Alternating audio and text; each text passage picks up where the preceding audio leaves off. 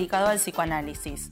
Nuestro objetivo es llegar a cada vez más personas que desean aprender sobre el tema, a través de entrevistas sobre distintas temáticas a la psicoanalista Patricia Carpel. Quien les habla, Florencia Misraji. Buenas, en este episodio tenemos nuevamente a la psicoanalista Roxana Vogler.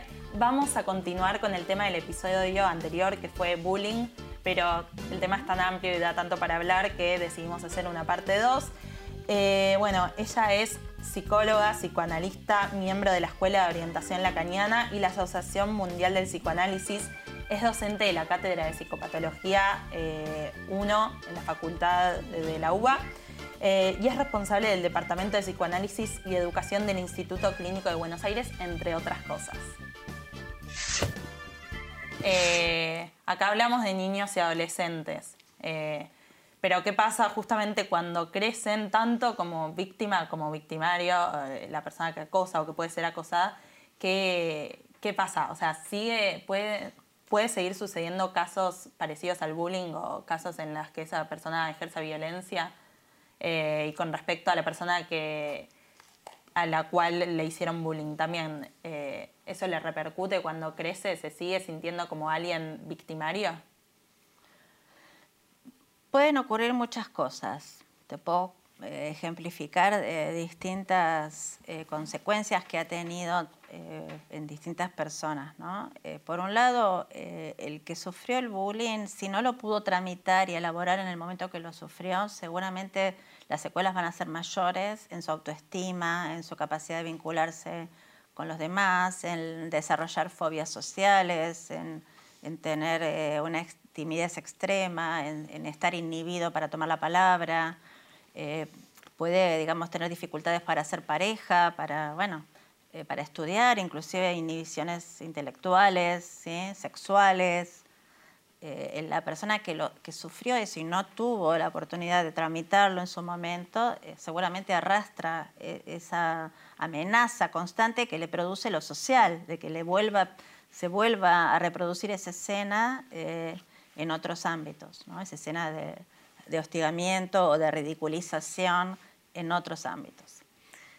Pero también hay gente que ha podido elaborar eso de alguna manera este, y hay un montón de ejemplos, digamos. Eh, hace poco escuché, por ejemplo, un médico eh, ya adulto, bueno, un muchacho de treinta y pico de años, que se encontró en una fiesta teniendo que eh, hacerle resucitación cardiorrespiratoria a uno de los invitados que se estaba ahogando y cuando lo va a reanimar se da cuenta que había sido el hostigador de toda su secundaria del cual él había sufrido muchísimo bullying y del que le había costado muchísimas consecuencias también a nivel social y de su autoestima. Eh, y bueno, contó, digamos, todo lo que padeció con ese compañero, llegaron a golpearse y todo, y cuando lo está tratando de revivir, se encuentra que, que era esa persona y se vio como en una paradoja y una contradicción terrible, por supuesto, hizo lo que tenía que hacer por su juramento hipocrático y, lo revivió y luego pudieron conversar. Esta persona se arrepintió, le dijo que él no sabía que todos esos chistes y burlas y pavadas este, habían terminado en una consecuencia tan grave para su persona. Le pidió disculpas. ¿sí? Y eh, bueno, después como que se pusieron ambos a construir una página o, digamos un lugar en donde eh, puedan ayudar a los chicos y adolescentes que les ocurre esto. Y bueno, fue una manera como sanadora de, volver sobre ese hecho, ¿no? Eh, las paradojas, digamos, de, la vida, ¿no? Y bueno, y uno escucha testimonios de todo tipo, eh, donde de grandes pueden como, bueno, resolverlo recién las situaciones cuando logran hablar con alguien de eso o, perdonar o bueno. Sí. Eh, pensaba también, eh, bueno, esto es interesante pensarlo porque fácilmente se puede estar de un lado o del otro, ¿no? Porque quizás un poco a veces lo que se pone en el otro es a veces lo que uno rechaza de uno mismo. Entonces se pone en el otro lo odiado, lo que no se quiere admitir en uno. Eh, con lo cual creo que eso hace a la masividad de estos fenómenos, porque entiendo que esto es un tema actualmente porque sucede mucho, ¿no? Porque... Sí, sí, yo diría que, la cuestión eh, justamente del fenómeno de masa hace que esto prolifere, ¿no? Como, como un fenómeno eh, de excluir o rechazar lo que es distinto. Entonces, cuando aparecen diferencias, eh, cuando digamos la manera de vivir del otro, la manera de sentir, la manera de pensar, la, manera de vestirse del otro no coincide con la propia, eso se vuelve eh, un objeto de rechazo, pero es renegado por quien lo rechaza. O sea, el que hace eso no, no tiene conciencia de que es algo propio de lo que está depositando en el otro. Sí. Entonces, es, como que se proyecta sobre el otro todas eh, esas dificultades propias de tolerar lo que es distinto, lo que no coincide con lo propio. Y eh, eso es lo que, lo que fomenta también la identificación en masa. Por ejemplo, hoy mismo escuchaba un caso, no sé si lo habrán escuchado en la televisión, pero en la radio, de un niño que hostigaba a una nena que tenía un implante coclear. Mm. Entonces el padre de la nena lo amenaza a este chico, le manda mensajes espantosos, violentos, y entonces, digamos, ¿qué pasó? Claro, la familia del chico también lo quiere denunciar al padre penalmente por el hostigamiento que le hacen a su hijo. Entonces, bueno, finalmente la, la fiscal decide que esto tiene que tener una tramitación de acuerdo y de porque las, ambas partes habían este, pasado los límites, digamos, eh, y este, bueno, no, no, llegó a mayores, digamos, pero me parece importante. Por ejemplo, eso ocurrió hoy en una escuela, ¿sí? hoy se supo, digamos. Sí. Entonces, el, lugar que tienen los padres y la responsabilidad que asumen los padres y la actitud que toman frente a esto también es de suma importancia. Sí, porque eso conduce a una escalada de violencia y no de reubicar algunas cuestiones ¿no? y trabajar con cada quien lo que hay que trabajar. Me acuerdo en una época, eh, yo había trabajado el tema con otra colega sobre, eh, porque habían aparecido en el diario varias veces, hace unos 10 años, que se reunían grupos de chicas y le tajeaban la cara o a la que consideraban más linda o a la que le al novio de una de ellas le gustaba, ¿no? o a la que era más inteligente. Entonces también era armar como comunidades de odio, ¿no? complicidades donde eh, era como pensar que el otro tiene lo que ellas nunca van a tener y más o menos desaparecerlo, eliminarlo. Eh, que también es poner en el otro lo, del uno, lo de uno, porque quizás qué les pasaba a ellas con sentirse atractivas, ver la manera a ellas de sentirse bien consigo mismas. Entonces, decíamos un poco, más, que sacar el cuero, como un poco criticar y decir, porque ella es así o yo me quiero parecer, era sacarle el cuero, cortarle el cuero en lo real de, hacerle un corte, ¿no? Entonces, era muy fuerte. Estos fenómenos no escuché tanto últimamente, pero eran muy particulares porque era también en pandilla eh, que, se hacían y creo que tenían esta característica de un bullying, ¿no? Sí, sí. Bueno, me parece que también eso es una tendencia que, lo podemos pensar también desde un análisis social, ¿no? De, esa discriminación como, o esa violencia como síntoma social, en donde también la tendencia a, digamos, a tener que la compulsión, digamos, ese empuje a tener lo que el otro tiene, a tener lo último que salió, a tener el último objeto de consumo, eh, ese empuje a la necesidad del consumo de lo último y de la perfección, ¿no? de que los, los medios de comunicación muchas veces fomentan, la perfección en, el rendimiento intelectual, deportivo, físico, los ideales del cuerpo perfecto, etc. Todo eso, digamos, de alguna manera influye muchísimo en los adolescentes y eh, necesitan de alguna manera, eh, digamos, eh, canalizar esa imposibilidad de tenerlo todo, porque realmente en vez de, digamos, aceptar el imposible como estructuralmente, ¿no? y bueno, conformarme con lo que tengo, con lo que hay y elaborar esa falta de alguna manera, bueno, destruir al que lo puede tener. O sea, al que suponen que lo tiene, porque el otro tampoco, lo tiene todo, ¿no? Sí, claro. Como que si en la niñez hubiera, bueno, o en la adolescencia, una dificultad para, para entender que no se puede el todo. Como, no sé, cuando los niños se ponen caprichosos porque quieren, quieren, quieren y no, no se puede. Claro, la omnipotencia infantil que eh, es como una prolongación. Bueno, se dice hoy que la adolescencia se prolonga, ¿no? Eh, en, las etapas de, vitales, digamos, en la, eh, y bueno, justamente uno de, las, de los indicios, digamos, de, la adultez es un poco confrontarse con esos límites, ¿no? de, lo que es posible, de lo que no es posible para cada uno. ¿Cuáles son las principales causas del bullying? Bueno, parece que ese es un tema importante porque justamente no, tenemos que caer en reduccionismos, en, tratar de ubicar una causa, tratar de ubicar solamente en lo social, solamente en que los padres no hablan con el niño, solamente en que la causa es este, la escuela que no comprende. Creo que eh, hay un crisol de causas que hay que poder contemplar eh, y que digamos, no, eh, termina siendo siempre eh, el, explicarlo caso por caso, ¿no? Eh, cómo, cuáles son las cosas que llevaron a esa situación en cada, en cada escuela, en cada, con cada niño en particular.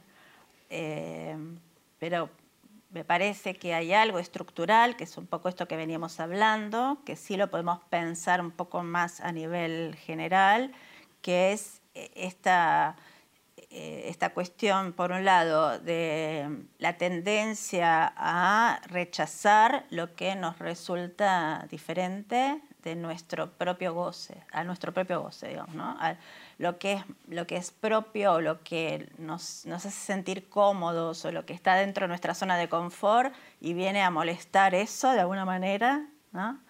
Y viene a, a, producir un ruido o algún movimiento de fractura en, en, nuestro mundo circundante, eh, digamos, el ser humano tiende a rechazarlo, a eliminarlo, a repudiarlo, a reducirlo, a dominarlo. Eh, entonces, eh, esto es un poco la cuestión estructural, si se quiere, ¿no? que, que nos implica a todos, sumado a esta satisfacción por mirar eh, situaciones violentas que resultan como de una cierta morbosidad, eh, de un goce visual que, eh, digamos, se combina. Se combinan estas, estas cuestiones estructurales. Sí, y en esto quizás rebatir esto de que la inocencia del niño. Bueno, el niño también es, una, es un sujeto humano con sus contradicciones, con sus claroscuros. Exacto me estaba acordando un ejemplo de la pandemia que, por ejemplo, eh, de una paciente que, consulta porque justamente no podía prender la cámara eh, mientras estaba en sus clases. Y ponía muchas excusas infinitas, que estaba con cara dormida, que estaba cansada, que estaba en la cama, que ta, ta, ta, hasta que eh, termina, digamos, contando que pasaba, era que había compañeros que se dedicaban a sacar capturas de pantalla y, eh, digamos, cada gesto mm. torcido o ojeroso de alguien o de un pelo torcido o un cuello, no sé qué, este, se dedicaban a este, subirlo a las redes y hacer el ciberbullying, digamos, de las clases del colegio. Entonces, digamos, este, esto ocurrió mucho y se, potenció muchísimo durante la pandemia. ¿Qué podrías contarnos así del ciberbullying? Porque claro, o sea, en persona eh, tiene un límite la, violencia porque, bueno, salís de ese lugar y ponele que ya no está más. Pero en las redes es como que siguiera circulando infinitamente y lo que los espectadores podían ser 3, 4, de repente pueden ser infinitas personas que ni siquiera sabes quiénes son. Sí, Sí, es un, es un fenómeno muy, muy amenazador para la, para la adolescencia. Eh, y me parece que, que, en estos casos no hay otra que concientizar a los jóvenes que eh, explicar todas las reales consecuencias psicológicas que tienen y cómo eso puede volverse en contra fácilmente, porque ellos saben eso también, que así como hoy son los activos, eh, mañana mismo son los que lo sufren. Eh, y me parece que, bueno, que, todo este tipo de, cuestiones realmente, aunque uno piense que, que no hay manera de que el adolescente entienda algunas cosas y que la rebeldía puede más que nada, yo creo que toda situación de malestar en el joven en el niño requiere de algún tipo de intervención adulta, no necesariamente como, castigo o como sanción, pero sí como eh, una transmisión de, cuáles son eh, las consecuencias de los actos para todos, no solamente para el que está siendo afectado en ese momento, sino para sí mismo. Sí, porque a veces en un grupo o en la masa se tiende a diluir la responsabilidad y me parece que esto, apuntar a cada uno es responsable, ¿no? Incluso cuando está con el otro. Sí, como cuando decís la típica de si él se tira por el precipicio, vos también te tirarías, que cuando sos chico los papás te preguntan porque claro, ah, si él lo hace yo lo hago. Y de, repente nadie toma la responsabilidad. Siempre se puede decir que no, ah, ¿no? y no consentir no consentir a, las situaciones de violencia. Y eso lo, estamos hoy escuchando en todos lados cuando tiene que ver con la violencia de género, con la violencia eh, ¿no? de, todo tipo, digamos, en donde uno siempre tiene la posibilidad de decir que no a tiempo y no involucrarse cuando eh, las cosas, digamos, eh, pueden no tener límite. Sí. Sí, por eso me parece importante esto, ¿no? La intervención de un adulto en la vía de responsabilizar y la intervención de un analista, entiendo, que tiene alguna, ¿no? Algo especial quizás para situar, ¿no? ¿De qué manera? Sí, sí, me parece que, eso es fundamental, sobre todo ubicando cuáles fueron esas motivaciones inconscientes o esas identificaciones eh, inconscientes también, ¿no? En el niño en donde quedó como amarrado a un lugar este, que desconoce de sí mismo. Eh, entonces, este, muchas veces los chicos, eh, digamos, producir una sorpresa, ¿no? Producir la sorpresa en ellos mismos respecto a ese goce que desconocían y de los, del cual se pueden horrorizar ellos mismos. este, ¿no? De por qué estoy haciendo esto, como, de, dónde, de dónde salió esto llegar a ese punto de responsabilizarlos es, algo a lo que apunta el psicoanalista. Sí, para finalizar te quería preguntar qué herramientas se le puede dar eh, a padres y a maestros para, para, no solo para identificar, que bueno, eso ya lo dijiste, pero sino para, para ayudar a los chicos a salir del lugar de, de, alguien que hace, si alguien que tiene un hijo que hace bullying, cómo, ayudarlo para salir de ese lugar?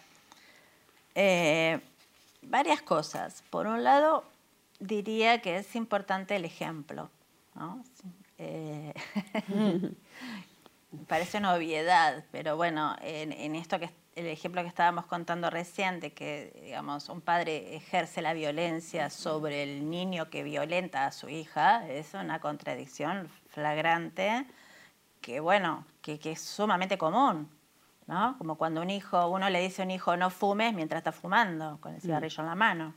Fumar hace mal y yo me fumo. Bueno, está bien, es adulto, uno decide lo que hace, cómo quiere vivir su vida, pero eh, digamos, el ejemplo muchas veces este, es fundamental, ¿no? Entonces, eh, yo diría que siempre es fundamental, ¿no? Muchas veces. Entonces no es solo la palabra, sino los hechos, ¿no? Y cómo uno transmite la relación que uno tiene con la violencia y con, los enojos, con, los malestares, cómo el adulto se las arregla e, con, las diferencias con los otros, con sus vecinos, con su familia, con su pareja, con, eh, digamos, eh, cómo resuelve el adulto ¿no? sus malestares y sus diferencias, es una forma de, de transmisión que tal vez mucha gente eh, no, no, no termina de ser consciente de eso. No es solamente dar cátedra al hijo sobre no, no seas violento, sino llevarlo adelante en la propia vida. Por supuesto, bueno, cualquiera puede tener erupciones de enojo o de, situaciones este, límite, pero bueno, digamos, eh, no, no, es todo causa-efecto, no es que por una vez que te enojaste tu hijo va a ser bullying. Este, pero, digamos, parece por un lado eso el ejemplo. Y por otro lado, decirles que el hijo, eh, también el niño que está en una posición de violencia está sufriendo. No lo sabe tal vez, pero también es una víctima de alguna situación que está padeciendo silenciosamente. O sea, no ir directo a retarlo, por ejemplo, sino ver por qué está haciendo eso. Bueno, hay que ser firmes, hay que sancionar eso como algo prohibido, ¿sí? Eh, hay que poner límites, hay que decir basta con eso, por supuesto, al mismo tiempo que uno tiene que buscar ayuda o indagar qué es lo que está ocurriendo con ese chico que llegó a esa situación. Eh, muchas veces los padres desconocen también que el niño tiene esa conducta y, eh, bueno, también se quedan sorprendidos, ¿sí? Puede ser que ese niño esté pasando una situación familiar particular, que esté pasando una situación emocional particular dentro de él, que pueden pasar muchísimas cosas por las que un niño tome una actitud violenta, pero eh, digamos, parece que lo importante es abrir los canales de comunicación, digamos, el diálogo, el, el que esté permitido hablar de esos temas. También para, para los niños que silencian, digamos, cuando son humillados o son intimidados, también recomendaría lo mismo, digamos, empezar a hablar del tema cuando se está comiendo, cuando se está charlando, hablar del tema del bullying, del acoso de, en general, como temas generales, para que los niños tengan esa permisividad a poder contarnos lo que les está pasando. Muchas gracias por venir acá. Ella es Roxana Bogler, psicoanalista. Eh, fue muy interesante tenerte acá invitada y esperamos que vengas de vuelta. Bueno, muchas gracias, mucho gusto. Roxana. Muchas gracias a hablar con vos. Muchas gracias por llegar hasta aquí. Esperamos que les haya gustado este episodio. Para contactarse con nosotras, nos pueden buscar en Instagram como arroba sobre.psicoanálisis.